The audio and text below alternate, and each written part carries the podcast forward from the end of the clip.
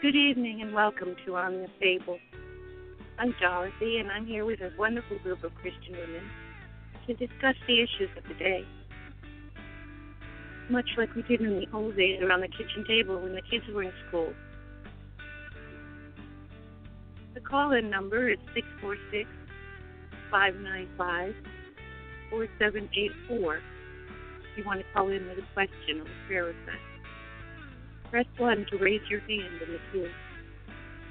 Our contact email is on the table b c at hotmail dot com. Now, we may not all agree all of the time, but isn't that half fun? Different perspectives coming from different experiences and learning from each other. Pull up a chair and join us on this most excellent adventure in the reality of Christianity. Let's, let's see what's on the table tonight.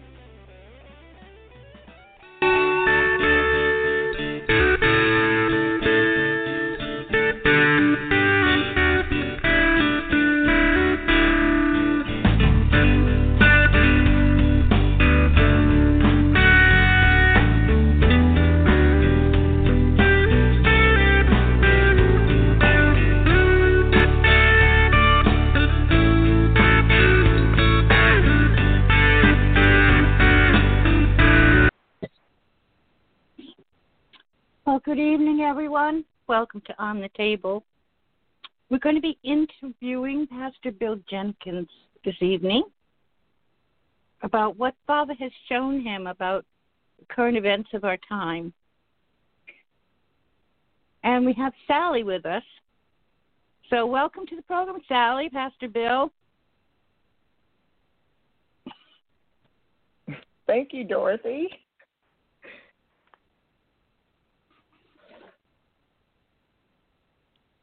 Pastor Bill, thank you for joining us tonight. Um, we are so appreciative of you um, joining us on this um, tabletop.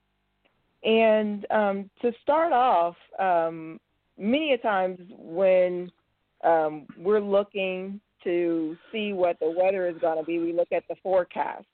And so um, could you first share what your book is about and um, what the spiritual forecast for twenty twenty is?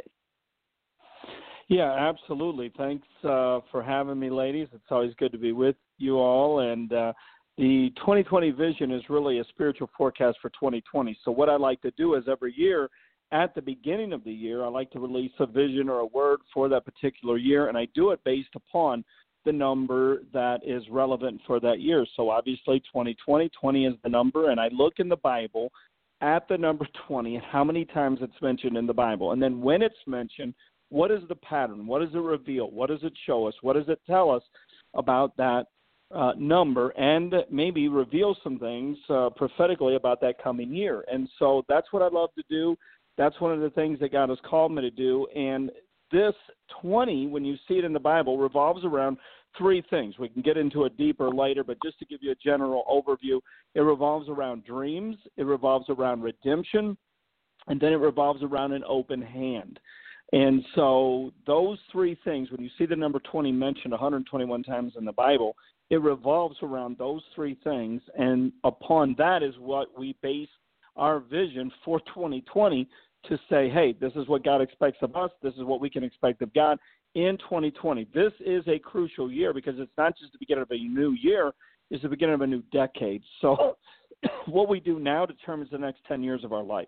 So it's very important that we establish some very good things this year, lay a good foundation so that we can be thrust into the future and experience blessing over the next ten years of our life. So basically the book just reveals to you a prophetic plan for this year to show you exactly what God wants from us and what we can expect from God here in twenty twenty. Great, great, great. So um, can you explain uh, what the number twenty means and when it's mentioned in the Bible?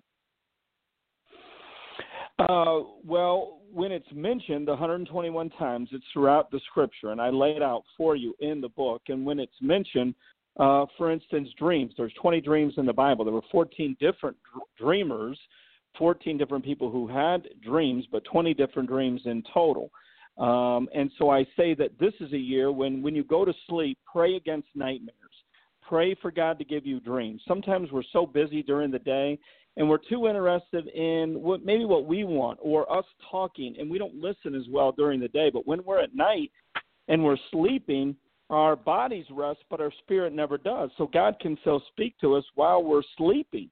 And so the dreams in the Bible, there was different reasons why God gave dreams to people in the Bible, and I lay it out for you in twenty twenty Vision, but it's really to warn us or to reveal the future, to release a spiritual truth, maybe to confirm a promise or to give us some encouragement, inside information, share a blessing, or even to warn of uh, maybe some impending judgment. Most people, I guarantee you, have had a situation where they've been woke up in the middle of the night and they've been praying for somebody. Um, well, that's really along the lines of a dream. That's one of the things that God can use as far as in our dreams to reveal things to us, to pray for other people who may be experiencing impending judgment, but through our prayers that can be diverted. And then when we talk about an open hand, the Hebrew word for twenty uh, literally means uh, an open hand. So if we have our hand outward, it is to give. Look what we're doing with all this coronavirus stuff that's going on right now. You see people, even though they're on lockdown, they're still giving. They're still helping. They're still reaching out. We have food pantries like never before all over America. And so it's a wonderful thing that we see people giving of themselves. And then you have redemption. You remember the Bible tells us that Abraham was told if you found twenty righteous in Sodom and Gomorrah, that he would save Sodom and Gomorrah if there was twenty that was found. So it's a number of redemption. It's a number that speaks to us where God is going to release the captives, remove the consequences, renew his covenant, and he is going to uh, release us from maybe some bondage that we've been under for, you know, maybe the past decade or, you know, past few years or whatever it may be. God raised up Deborah and Barak in Judges four and five to redeem Israel from Jabin, the king of Canaan, who oppressed them for twenty years. You remember even Joseph was sold into slavery Uh, to the Ishmaelites by his brothers for twenty pieces of shekel, uh, twenty shekels of silver. So this is a year wow. when God is redeeming. So it's really about dreams, an open hand, and redemption when you see twenty mentioned in the Bible. That is awesome. That's very revelatory. So um, could you also share what it means to be born on the twentieth day of the month and what revelation is shared, is associated with that? Yeah, one of the great chapters of the book as I talk to you about what it means to be born on this certain day of the month that is important. So I look at twentieth day people, and I go through and I tell you every month, uh, every twentieth day of the month, who's born on that day, so you can associate maybe with some famous people. Um, so that's a cool little thing. I give you um, some different positives and negatives. For instance, twentieth day people, some of their positives are they're understanding, affectionate, compassionate, wise, they motivate other people, they're unselfish, they're dedicated, maybe even diplomatic. But some of the negatives about twentieth day people are they are worrywarts, overly sensitive, they need to be uh, needed, they try to fix people, they're sometimes meddlers, uh, they want to rescue people, they are disconnected from their personal needs because they're so focused in on others, they don't realize what needs they have, which isn't always good. And then I give you some Uh, you know, golden rules and a word from the Lord uh, for just specifically twentieth day people. For instance, five golden rules for twentieth day people is that you need to help yourself by improving yourself, learn to set better boundaries, slow down and be still, mind your own business, and chase your dreams in twenty twenty. So just five little simple things. I expand on it more in the book, obviously, but those are just five little things that twentieth day people, I give a specific word to for them for this year just to encourage and to bless them. So if you have a birthday on the twentieth, you need to go to Amazon or download it on ebook Kindle or Pastor Bill Jenkins dot org and get you a copy of twenty twenty Vision. If for no other reason, for that one chapter, because that will be a blessing to all people born on the twentieth day of any month. That sounds like that'll be a blessing for people born any day of the month, actually. Wow, that is great. And so um, how does understanding each um, chapter, um, each twentieth chapter of the different books of the Bible, how is it key to our success in twenty twenty? Well, that's actually my favorite part of the book, because we're, what I do is, uh, obviously we have sixty-six books in the Bible. Not every book of the Bible has a chapter twenty in it, but I look at the chapter twenties that are in the Bible, and then I give you a word. Like I tell you the story. I give you a sermon. So if somebody's out there and they're a pastor or teacher, leader in the church, this is going to help them more than anything, because I just really break down what's happening in these chapter twenties. And then I give you just a little summary at the end of those two chapters where I allow God to speak to us through the Old and New Testament, and just tell you exactly what it is. So like it just gives you a little sentence, a little sermon sentence, like Genesis twenty, when you read it, it's about God is working for you in twenty twenty. Exodus twenty is about how we need to obey the commandment. Leviticus twenty is about obey, uh, avoiding evil. And Numbers twenty is about handling frustration properly. Just because we, you know, go into a new year doesn't mean we're not going to have frustration. Just because we're children of God doesn't mean we're not going to have trouble. But we got to learn how to handle frustration properly. So I look at that chapter. I tell you what it's about. I give you some keys in there and really give you a little sermon, a little Bible study on what you can do to improve yourself in that area in twenty twenty. Deuteronomy twenty is about victory and trouble. Joshua twenty is about places of refuge. Great little chapter. Joshua chapter twenty. Josh, uh, Judges chapter twenty is about covering, not covering up. So we cover people, but we don't cover up. First Samuel twenty is about great friendships. You know, you read the uh, story of Jonathan and David. And then in Second Samuel twenty, it's about beware of tw- troublemakers. There was a man by the name of Sheba who was a great troublemaker and rebelled against David. First Kings twenty is about good leaders. Second Kings twenty is about fervent prayers. And it just basically goes on and on. Um, everything I talk about, praise being a rep- weapon, to trusting God, to honesty, yielding to God, beware of deceivers, how to have hope in God in twenty twenty, rejecting favoritism, avoiding rebellion, enduring without complaining. Uh, all of those things are different things that are in those chapter twenties uh, mm-hmm. of the Bible, and they're just great little nuggets, great little insights, great little stories. When you get to Job twenty, Job twenty is crazy because, or I mean Isaiah twenty, because Isaiah twenty is where God tells Isaiah in six little verses. It's the smallest chapter in Isaiah. And he tells Isaiah, he says, Isaiah, I want you to walk around naked for three years. Now think about that. Six verses. He gets a lot in in six verses. In chapter twenty of Isaiah, he says, I want you to prove that you're committed and yielded to me by walking around naked, not for a day, a week, a year, three years. Think about that. How committed and yielded are we to God? Are we willing to do that? Uh, he did it. And it was sort of a revelation to the people around him that if they did not obey God, they were going to be stripped of everything and left naked, because God was going to take everything from them unless they learn to yield to God. So that's what I love about this uh, Old Testament speaking, New Testament speaking. I look at the chapter twenties. I let them tell you, I let the Word of God tell you what's in there. And then I release a word to you based upon Uh, what I feel can happen or what God wants us to learn from that chapter twenty for this particular year. That is great. That's great. That's very insightful.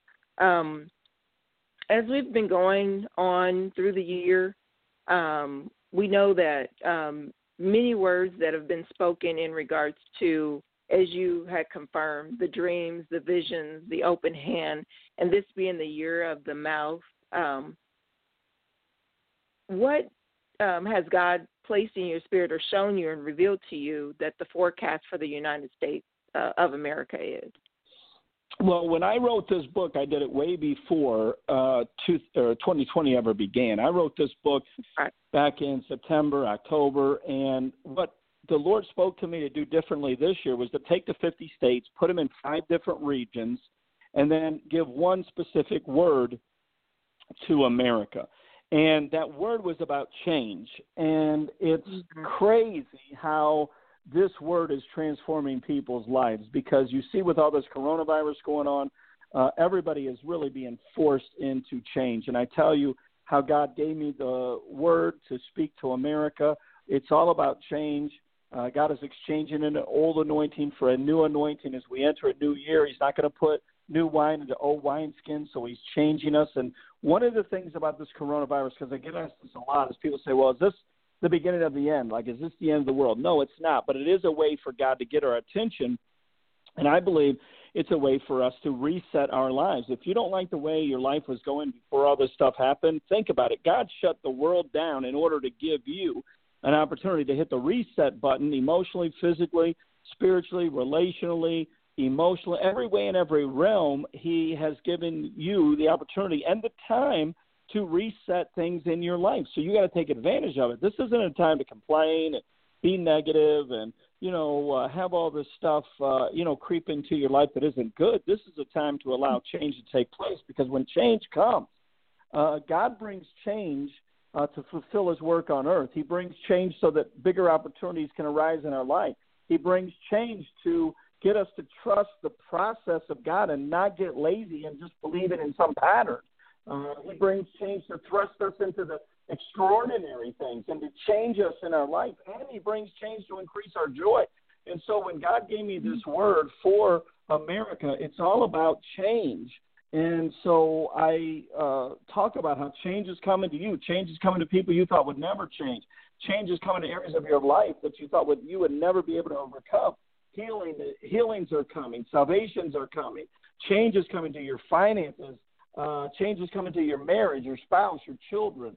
Everything around you is going to change. And I uh, say that, you know, we've got to understand that it's coming to denominations, churches, preachers.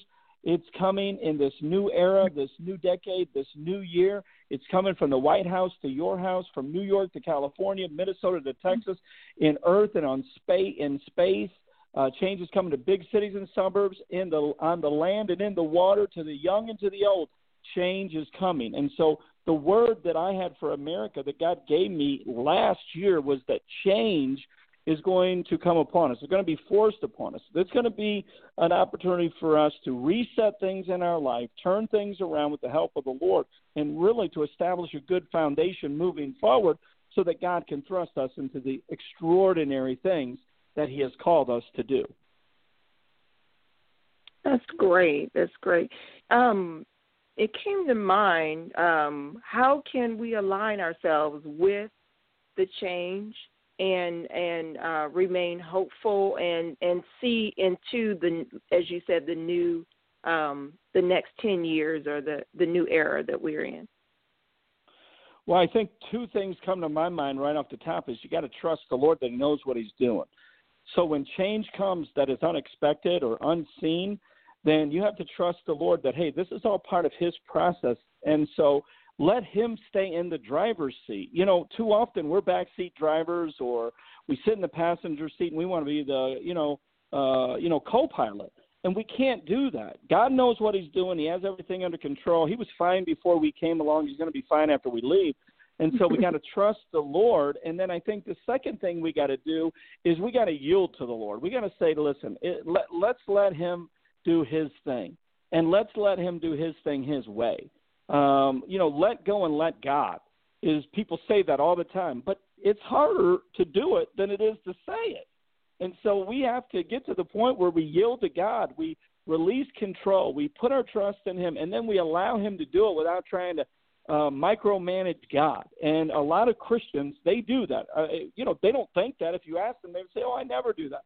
But if you listen to them, that's exactly what they do. They're micromanaging God. They're looking over his shoulder. They're sitting in the passenger seat. They're in the back seat wanting to tell everybody what to do and where to go. They want to be the G P S system of the vehicle and, you know, not just trust and be quiet. And I think that's what we've got to do. When change comes, quit trying to change, change, and accept the change. When you accept the change, God is only going to bring change in your life in order to better you and to improve you. And that's what you have to believe in. So if you can do that, which is, again, it's not easy, but if you can just turn it over and let him, yield to him, trust in him, know that he knows what he's doing. Uh, you know, I got three teenage boys, so everybody needs to pray for me. Sometimes as they grow up, they think they know more. You know, they, they're like telling me things. Uh, and I'm like, no, that's not the truth. You know, that's, you know, we got to look at this thing, uh, you know, a different perspective. Sometimes it's hard for them as they grow up and get more independent and, you know, want more, you know, freedom. They think they know more than really what they do. And the more they talk, the more foolish they sound sometimes. Well, that's kind of like us and God. you know, we get older in the Lord, we get become more mature, at least so we think, and we start talking and saying things, and it's like God is shaking his head in heaven, and he's like, what are you talking about? And we are not God. If we were God, we'd mess things up. Matter of fact, it wouldn't take long for us to mess things up. And so we got to just put our trust in the Lord. We got to yield to him. We got to let go and let God have his way, knowing and trusting he knows better than we do. Yes, yes, amen, amen. What I love about um, the revelations of the Lord and the prophetic is that, as you had said, the Lord had given you the word, or um, revealed to you um, the word change and how it applies to every area of our lives.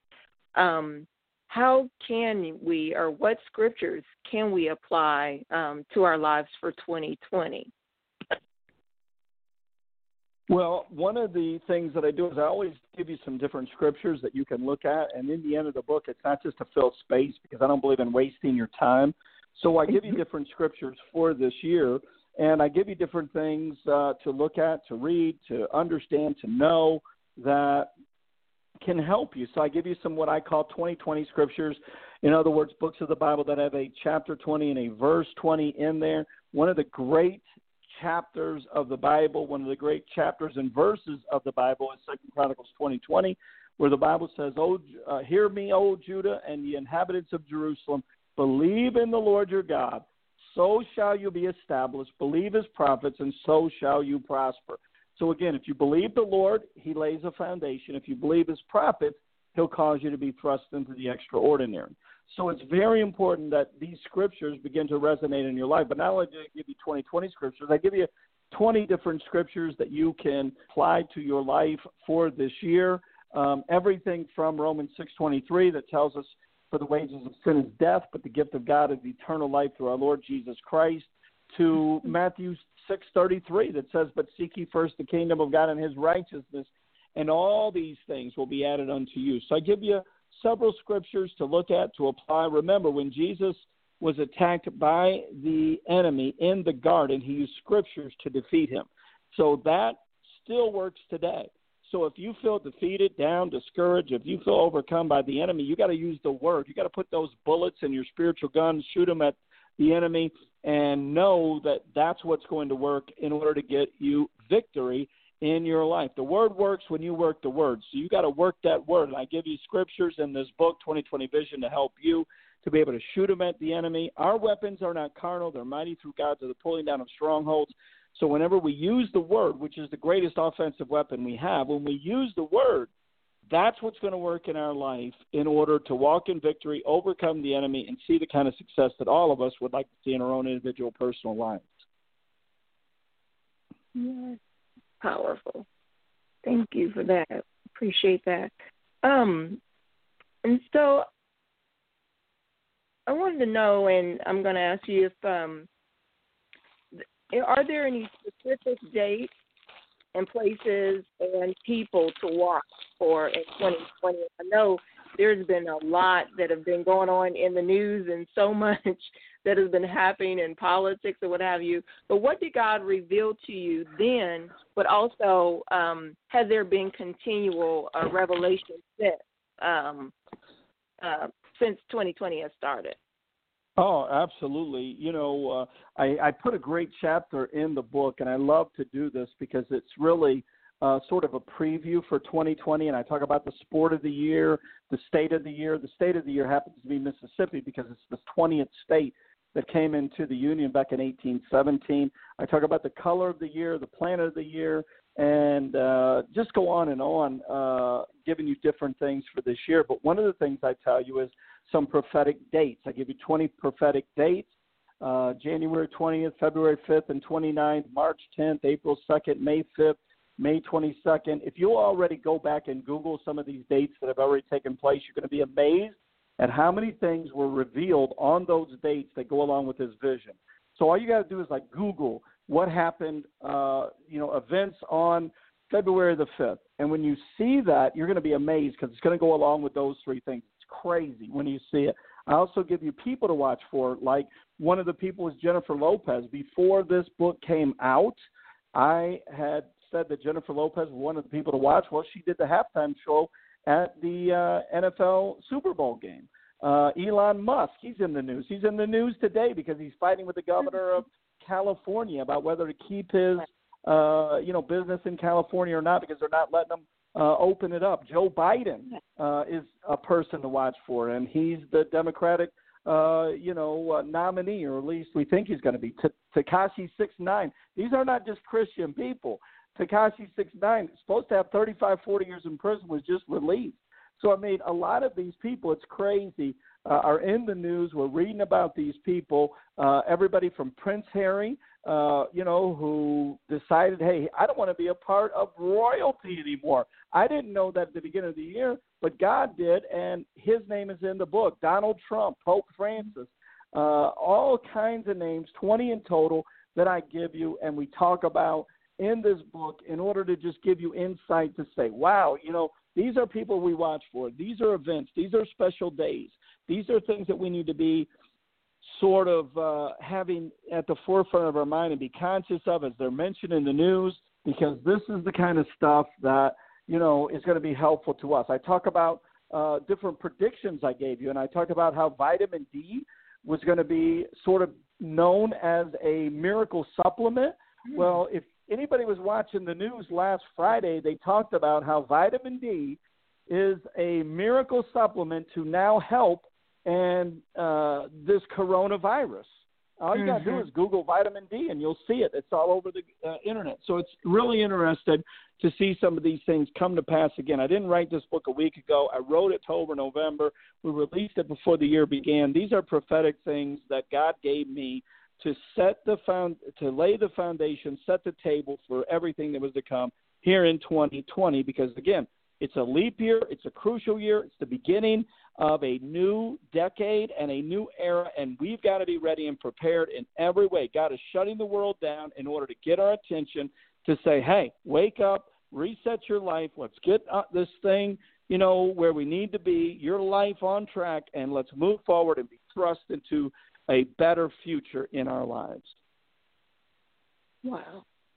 So, Pastor Jenkins, I, want, I was just wondering, um, when God gives you this inside revelation, I know that each year you do a book that's similar, but when you go through the process of uh, receiving the revelations, is it through dreams? Is it through um, um, a time of, you know, your personal time or prayer time, or um, how how does God reveal uh, the various well, people, places, things, revelation? Yeah. The- And that's a great question, and I wish I had a better answer to give you than the one I'm going to give you. But back in two thousand fourteen, the Lord really began to put on my heart to write books. He said, I want you to put the knowledge I put in you in book form for others to have.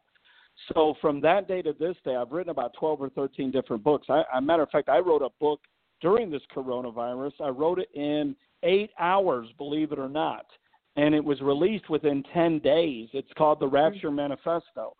And so I'm writing books all the time, putting information down in books. But whenever I do these, uh, you know, prophetic almanacs, or like this year, twenty twenty Vision, the Lord just tells me, get alone. And I don't know when that is. But when I do get alone, I just know that, you know, it's going to be a time when they'll speak. I get a piece of white paper and a pen, and I begin to write, and that's all I do. And it seems crazy, uh, but that's exactly what I do. I write it down. I give it to my wife. My wife gives it to my personal assistant. She starts to type it up, and then, hey, the book is well on its way. But I don't – there is no rhyme or reason. I don't type. I I guess I can type, but I don't want people to know I can, because then it creates more work for me. That's why I got an assistant who can help me. And so, uh, you know, that's uh, just what I do. I get alone with the Lord. The Lord tells me. I don't force it. The Lord just says, hey, I want to talk to you. I want to tell you what's going to happen next year. I get alone. I start to write on a piece of white copy paper, and I probably use, uh, you know, maybe one hundred sheets. And I just write, write, write, write, write, hour after hour. I got a great wife. She protects my time. She, uh, you know, allows me to have that closet time with the Lord, where I just spend days and, and maybe even, you know, weeks alone with the Lord, writing the books and hearing from the Lord, and Uh, so it's just a it's a beautiful process for me. I know it's not the way everybody uh, has it envisioned. You know, people write books, you know, take time, take months, put it in the computer. I just do it the old-fashioned way. I write it longhand. I write it on white paper. It's not perfect, but I've got a great assistant who understands, uh, you know, uh, how I do it. And she's been with me for, you know, year after year after year after year doing this. And she uh, flows in the Spirit with me, just as my wife flows in the Spirit with me, and helps me to get these books out to people so that we can get the Word of God out to people. That's great. That's great. I love the answer that you gave, that it's not um, a typical process. Um, it seems like God is not uh, following the pattern. He never does anyway. Um, I noticed that you had mentioned um, that you wrote another book um, just recently, um, since twenty twenty, and I saw on your webpage that you said that God had given you the vision for that book when you were thirteen years old. Can you share that um, with us a little bit? I know that's deviating from the twenty twenty vision, but uh, yeah. I just want to hear well, a little bit great. about Yeah, about and it's, it makes me proud of you because you did some research. That's awesome. You're well prepared, so I love that. Um, and what happened was, when I was thirteen, I went to a church. Uh, the, there was a missionary that was there. His name was Dave Lorenzi. When he preached, uh, he just totally captivated me. I went up, gave my life to the Lord. The problem with that night was, when I kneeled at the altar, God showed me my life.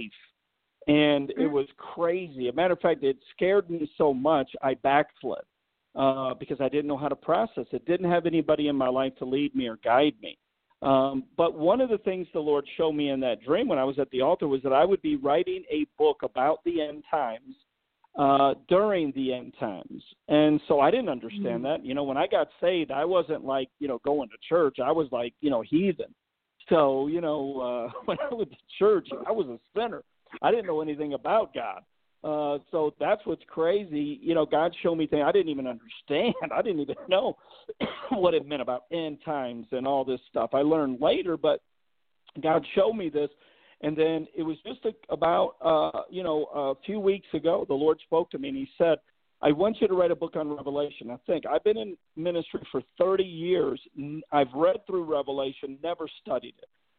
I even wrote a book on the three on the first three chapters of Revelation, which was the seven churches of Revelation. And then I really felt like after chapter three, it didn't matter uh, about Revelation because the word church wasn't mentioned again. And so it kind of caught me off guard because the Lord told me to do a, a Bible study series on Revelation for my church. And then he told me to write this book, Rapture Manifesto, What to Do If You're Left Behind. And really what it's about is it talks about chapter five of Revelation through chapter nineteen of Revelation. And that's when the church, the church is raptured after chapter three. Then we go into the tribulation period. There are three sets of seven judgments, twenty-one judgments in total, that really uh, take care of Revelation chapter five through nineteen. I tell you in the book what those twenty-one judgments are. I tell you what to do if you're left behind. I tell you how to make it through the tribulation and to make it to the Battle of Armageddon, which is that final battle between good and evil, um, which will basically be the end of the tribulation but the beginning of the millennial period. And so I put a lot of great revelation in there. It's amazing to me how simple it was when the Lord broke it down to me. Again, I, I, I've read Revelation. I never studied it. When I started to study it, God opened it up to me and made it so clear. It just was easy, and I put it in book form. I wrote it in really eight-hour period, if you can believe that or not. It really was just I just started writing, and I didn't stop writing for eight hours. And when I was done, uh, I added a little bit here and there afterwards, but mostly it, you know, got done in an eight-hour period. And um, it's a great book, and all of my books are available on Amazon or ebook Kindle, eBay, or Pastor Bill Jenkins dot org. Uh, I have a half-hour radio program called The Prophetic Almanac, and then I have a Minute That Matters. It's a one-minute little devotional that I do every day called The Minute That Matters. So if you go to Pastor Bill Jenkins dot org, you'll see all that information. Like, you just hit the little icons on Pastor Bill Jenkins dot org for Facebook, Twitter, LinkedIn, Instagram, YouTube. uh, TikTok, and then it'll take you to my Minute That Matters. Just a one-minute little devotional to encourage people every single day. But this book called The Rapture Manifesto is a great book. It's really, it's really getting out there. People are loving this book. It's also on audiobook, as well as twenty twenty Vision is an audiobook on Pastor Bill Jenkins dot org. So you, I speak it to you. I read it to you. It's a great way to sort of hear the word while you're traveling, going to uh, work, or stuck in traffic, or whatever it may be. I can speak the word to you over your life. So this is a, an important season. Take advantage of it. The Lord gave me that in just a few hours. I wrote that book. So it's a neat thing. If you want to know about the book of Revelation, the Re- Rapture Manifesto is a great, great little book. Great. That's, um, that is a blessing. I, I thought um, what came to mind was, um, as you were sharing, that so many people are um, now turning their hearts back to the Lord or questioning, as you had um, alluded to, whether or not this was the end of the world or whether or not Jesus is returning soon. Um, but what would you say to that person who wants to, who who wants to be ensured that they're going to be uh, taken up in the rapture, and they don't want they they're not going to have to be here after, so they won't need the manifesto. But how can they um, prepare themselves in this in this process of change? I, I know that many of um, I've heard many um, ministers and different people quote. Um, Second Chronicles seven fourteen, and um, that seems like that it has been a theme during this time. Yeah, I, I think that, you know, what we have to do is make sure that our life is right with God. We do have a promise from the Lord. There's tons of scriptures. The Bible tells us we're ha- if we're going to believe something, we need to have it backed up by two or three scriptures, or we don't have a right to believe anything we want to believe. So when it comes to the rapture, there's scripture after scripture. Now, the word rapture, in and of itself, that particular word, is not mentioned, but there's a lot of words not mentioned in the Bible. But the catching away of the saints is a rapture. And so if your life is right with the Lord, remember, Revelation chapter one through three is about the seven churches, of the letter that Jesus wrote to the seven churches. After Revelation chapter three, the word church is not mentioned, which means to me that the church is out of here. And then in chapter four, it talks about heaven, what's going on in heaven. Then you go back to chapter five, that's when you read the three sets of seven judgments, twenty-one judgments in total that people are going to have to face during that tribulation period. So if your life is right with the Lord, then you don't have anything to worry about. You're going to be taken out before the tribulation begins, before the Antichrist is revealed. You're not going to be exposed to these twenty-one judgments. You are going to Uh, you know, be raptured out. You're going to be caught away, taken to heaven, to be with the Lord, to be reunited with those who have gone on before us. And I tell people this, listen, if you're right, say, for instance, somebody says, well, I don't believe there's a God. Well, you're right. I don't have nothing to worry about. If I'm right and there is, you got a whole lot to worry about. And you need to think about that, because sooner or later, one day or another, we're all going to bow. We're all going to confess. You're going to do it now or you're going to do it later. This world did not come into being through the Big Bang Theory or Big Bang Theory or, you know, just through osmosis. And you may love bananas, but you didn't come from a, a monkey, and you may be able to be a great swimmer, but you're not, you didn't come from a fish. You came from God. And so you need to understand that because you came from God, you need to be connected to God. The reason people do not feel satisfied and content is because they're di- disconnected from the source of life w- from which they came. And so you got to connect to the Lord. You're going to do, you're going to bow now or bow later. You're going to confess now or confess later. It's much better to do it now, because that's your escape plan. That's your way to avoid these things. That's your way to build a relationship with the Lord. And so it's extremely important to understand and rest in the fact that we can have peace knowing that everything's going to be okay to the righteous. We're not going to have to go through the tribulation, because if we did, it would sort of be like saying we – Uh, you know, uh, have to earn our salvation. And salvation is not earned. Salvation is a gift. And so God gives us that gift of salvation uh, to avoid certain judgments and to experience certain blessings. It's clear throughout the Bible, whether you read from Genesis or through the book of Revelation, that God doesn't want his people to experience that. It's only the disobedient people who are going to experience some of these judgments in the life because they're not walking in compliance to the Lord and to his word. So you don't have anything to worry about if you trust in the Lord, if, you, if you've asked him to forgive you of your sin. If you don't do that, you're going to need this book. And so I tell people, I tell Christians, if you know somebody who doesn't want to serve the Lord, who's rebelling against God, doesn't want to go to church and live right, get this book now and you read it, and it'll motivate you to want to tell people more about the Lord, but it'll also be available to them, right? When, you know, they don't make it and you do, uh, think about it. You're going to have at least two hundred million people gone in an instant. Uh, there's going to be people driving who are going to be gone, people who may be piloting a plane. There's going to be mass destruction that takes place on this earth when Jesus calls us home. Uh, and so you're going to have a lot of devastation. I talk about it in the book, and it's going to be crazy. That's where the Antichrist is going to be raised up to sort of, you know, bring calm to chaos. And if you're right with the Lord, you don't got to worry about none of that. You don't have to worry about no judgments, no Antichrist, no problem. All you got to do is put your heart, heart in the Lord's hands, knowing that he is going to take care of you. So that's what I tell people. Be encouraged. Be strengthened.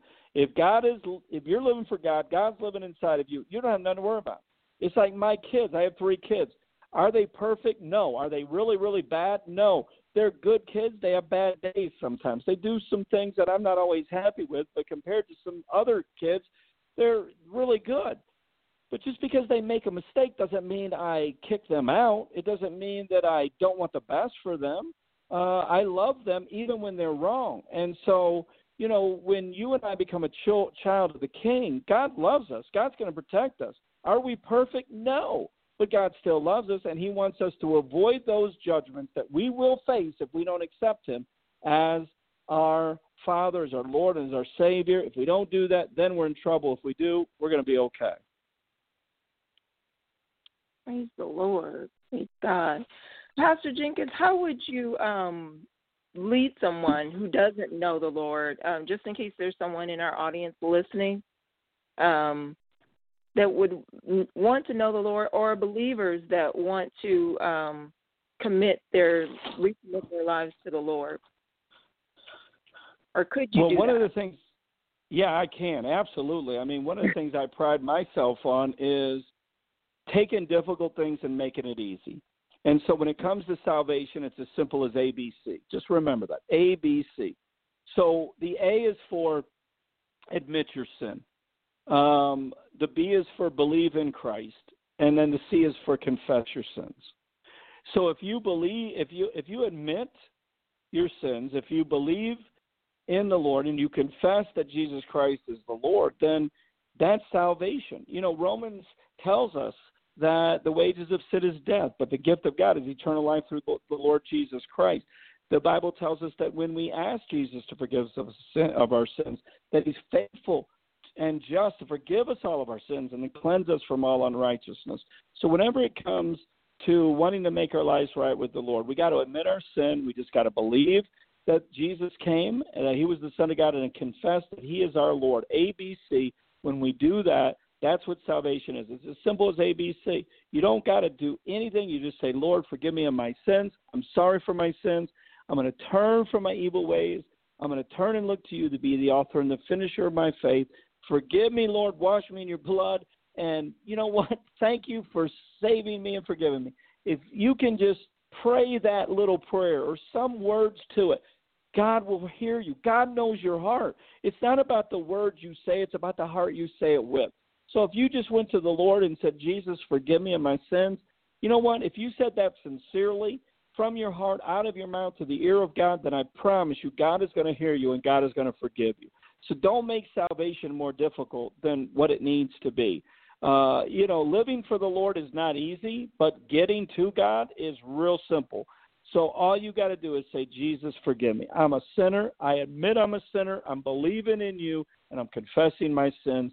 Salvation is as simple as A B C. Praise God. Praise God. Um, I have one last question for you, and that's for um, – various believers have been going through um, dealing with just a, a strain on their hope and uh, dealing with fear with the virus and, and just so many different things changing. And it seems like um, spiritual attacks, but yet there's been a promise that the glory of the Lord is going to be revealed this year. And even as you sh- said, that there's going to be dreams and visions and miracles that we haven't seen. Um, could you um, give a, a encouraging word to believers and and um, what we should focus on and how to restore the hope? Yeah, remember, God's not given us a spirit of fear, but power, love, and of a sound mind. Say that a hundred times a day if you have to. If you have fear, it's not from God. Fear, F E A R, is false evidence appearing real. And so it appears real. It feels real. The devil wants to convince you that it's right there, but fear is not of God. And so the opposite of fear is faith. So you're going to turn the enemy on through your fear. You're going to turn God on through your faith. And the Bible tells us that um, hope is a prerequisite to faith. Faith is the substance of things, what? Hoped for. So we have to hope. So what the enemy wants to do to avoid you walking in faith is he wants to steal your hope. So if he can steal your hope, he can steal your faith. And whatever degree of hope you have is to the degree of faith you can have. So no hope, no faith. Little hope, little faith. A lot of hope, a lot of faith. It's real easy. So don't walk in fear, walk in faith. Put your trust in the Lord, knowing that he has the world in his hand. God is not contained in this world. The world is contained in his in the palm of his hand. He knows what he's doing. He has everything under control. This stuff has not caught him by surprise. He's not waving a white flag in heaven of surrender because he doesn't know what to do. He's got this. So don't fear. Have faith and allow God to uh, cause you to see the light at the end of the tunnel, knowing that God is going to take you through this. This is just an opportunity for you to reset, for you to change some things in your life, for you to see some things you don't like and to fix them, for you to call upon the Lord and have him take charge of your life physically, financially, emotionally, mentally, in your health, in your finances, in your marriage, in your relationships, whatever it may be. If you don't like something, let God fix it. You quit trying to fix it. You know, if, if I have a car problem, I don't go to a dentist. And if I got a tooth problem, I don't go to a mechanic. I got to go to somebody who can fix that. Uh, you know, I, I I take my car to the dentist. He's going to be like, what are you talking about? If I go because I got a tooth problem to the mechanic, he's going to say, hey, man, what do you want me to do? And too many times we're going to, to the wrong people, getting them to try to fix things that can't be fixed by them. So if you got something that needs to be changed, fixed, improved, uh, if you want to do better in an area, go to the one who can help you the most, and that is the Lord Jesus Christ. Understand, he's not giving you a spirit of fear, but power, love, and a sound mind. He wants to increase your faith during this time, but he can't increase your faith if you don't have any hope, because hope is a prerequisite to faith. So if you have no hope, you can have no faith. If you have a whole lot of hope, you can have a whole lot of faith. So you need faith to please God. So if you want to be pleasing to the Lord, you got to have hope. You got to have faith. You can't allow fear to rule your life, and you have to know that this isn't going to be the end of the world. The coronavirus isn't going to take the world out, but it is a way for God to bring change in twenty twenty and beyond, to lay the foundation, to thrust us in to the extraordinary in this decade. So strap yourself in, hold on, but let God do the driving. Don't try to be the G P S. Don't try to tell him what to do. Don't try to tell him to turn left or right or go straight or make a U-turn. Just trust the Lord. God's got this, and everything is going to be all right. Praise the Lord. Praise the Lord. So make sure everyone needs to make sure they go out and get that, um, the, the vision for twenty twenty. Is that correct? It's called twenty twenty Vision, yeah, and all you got to do is really go to Pastor Bill Jenkins dot org. You'll see all my books there. twenty twenty Vision is available on audiobook and paperback. Uh, so if you want inspiration, information, divine revelation, you can get it in twenty twenty Vision. All of my books are available on Pastor Bill Jenkins dot org, Amazon, ebook, Kindle, eBay. But like I said, you go to Pastor Bill Jenkins dot org. You can see all the things we have, my half-hour radio program every single day, my one-minute devotional called The Minute That Matters. You can check it all out by going to Pastor Bill Jenkins dot org. Thank you. Thank you. Dorothy? Yes. Yes. I did have one question. Yes, I mean, ma'am. You covered just about everything. Goodness. Um, You were speaking of getting rid of oppression. Could part of that be the oppression in a, from the corruption in our government right now? I mean, I know it's not just the states, but that's where we are. So do you think that could be part well, of that? Oppression comes from a lot of different sources. The main source, obviously, is the enemy. So we would never look at a person or somebody in government or a family member or somebody who has hurt us as somebody, you know, uh, that we wrestle against. We wrestle not against flesh and blood, but against principalities, powers, rulers of darkness, spiritual wickedness in high places. And so it's important to understand that if you're fighting a battle, uh, even if it's against a specific person, that it's the enemy using them to get to you. Uh, you know, so you got to, you know, stay in the right Uh, mindset, in the right frame of mind. You have to walk in forgiveness. You have to pray for people because, listen, you'll never hate anybody you pray for. So if you have hate in your heart, it's a sure sign you're not praying for them, because when you pray, it's impossible to have hate for people that you pray for. And so when you pray for them, that helps you to walk in forgiveness and walk in love and walk in the fruit of the Spirit. And so when oppression comes, think about oppression. When you are oppressed, it's kind of like having your foot on something. It strangles you, right? It takes your breath away. Anything that you feel like doing that needs to be broken, and can only be broken by the power of the Lord, of the anointing of the Lord Jesus Christ. And so the Bible tells us that the anointing destroys the yoke. Some people say it breaks the yoke, but read the Bible again in Isaiah.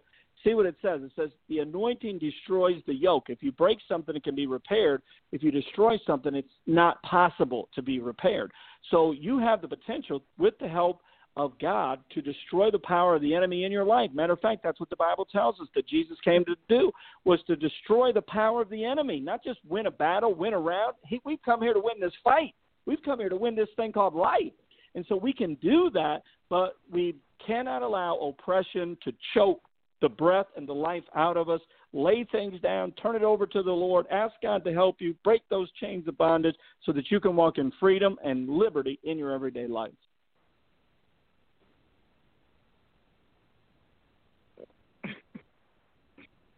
Praise the Lord. Okay.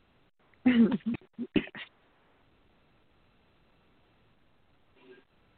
you. All right. I Sally, do you have any more questions? No, I'd just like to tell um, Pastor Jenkins, thank you so much for sharing with us, and thank you for sharing the revelation that God has given you. Um, and I would encourage those who are listening to make sure you go on to Pastor um, Bill Jenkins' um, website.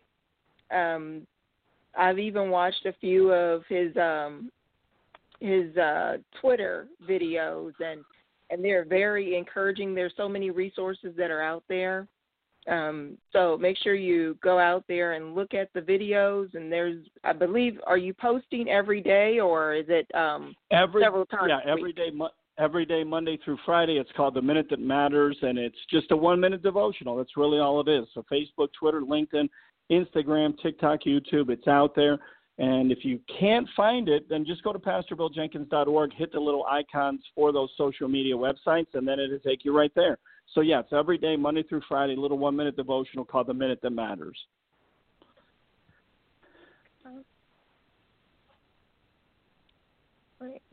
Thank you again. Thank you so much. And um, I'm looking forward to reading the book.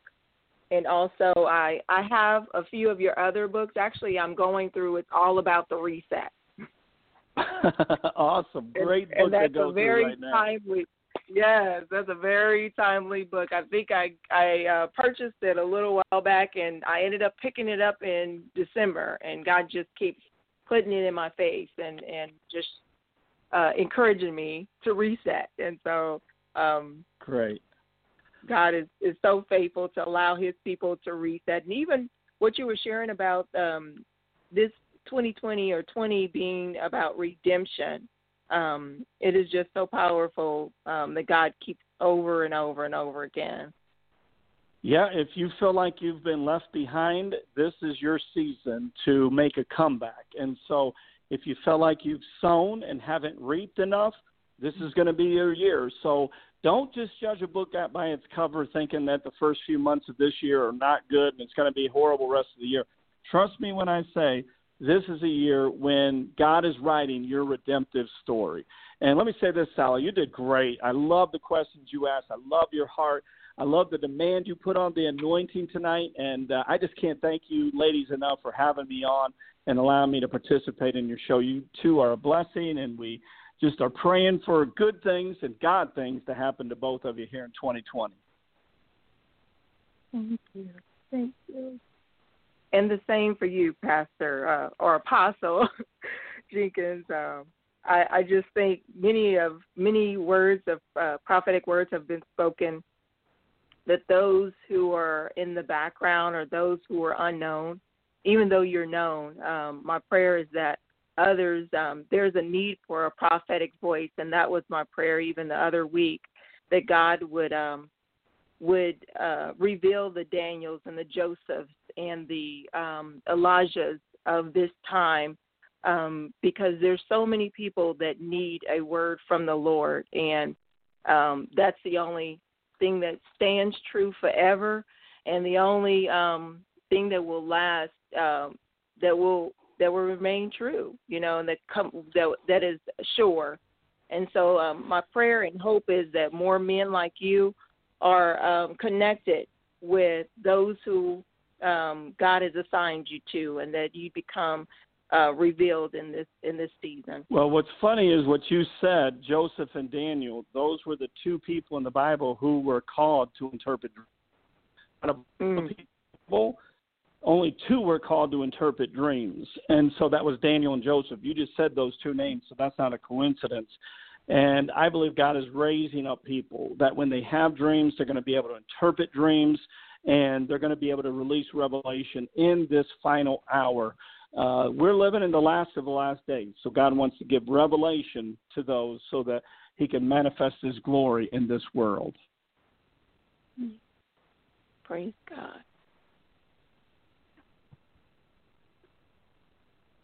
Yeah.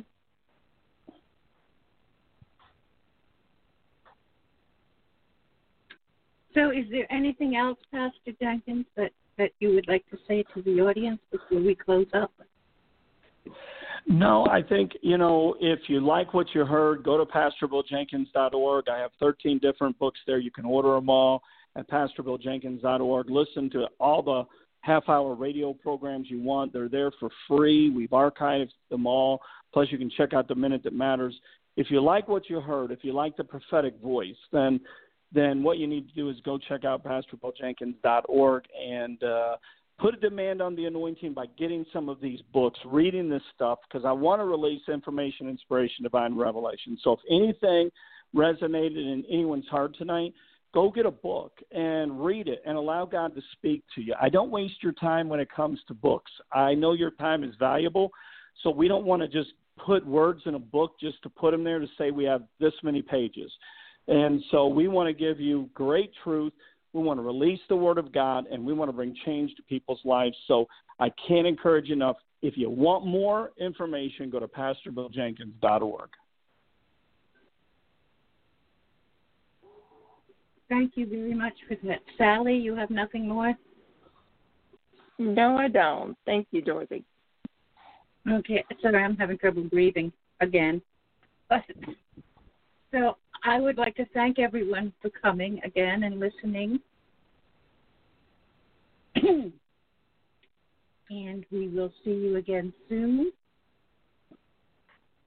I'd like to say, Father, bless everyone. And good night. Good night, Sally. Good night, Pastor Jenkins. Good night. Good night.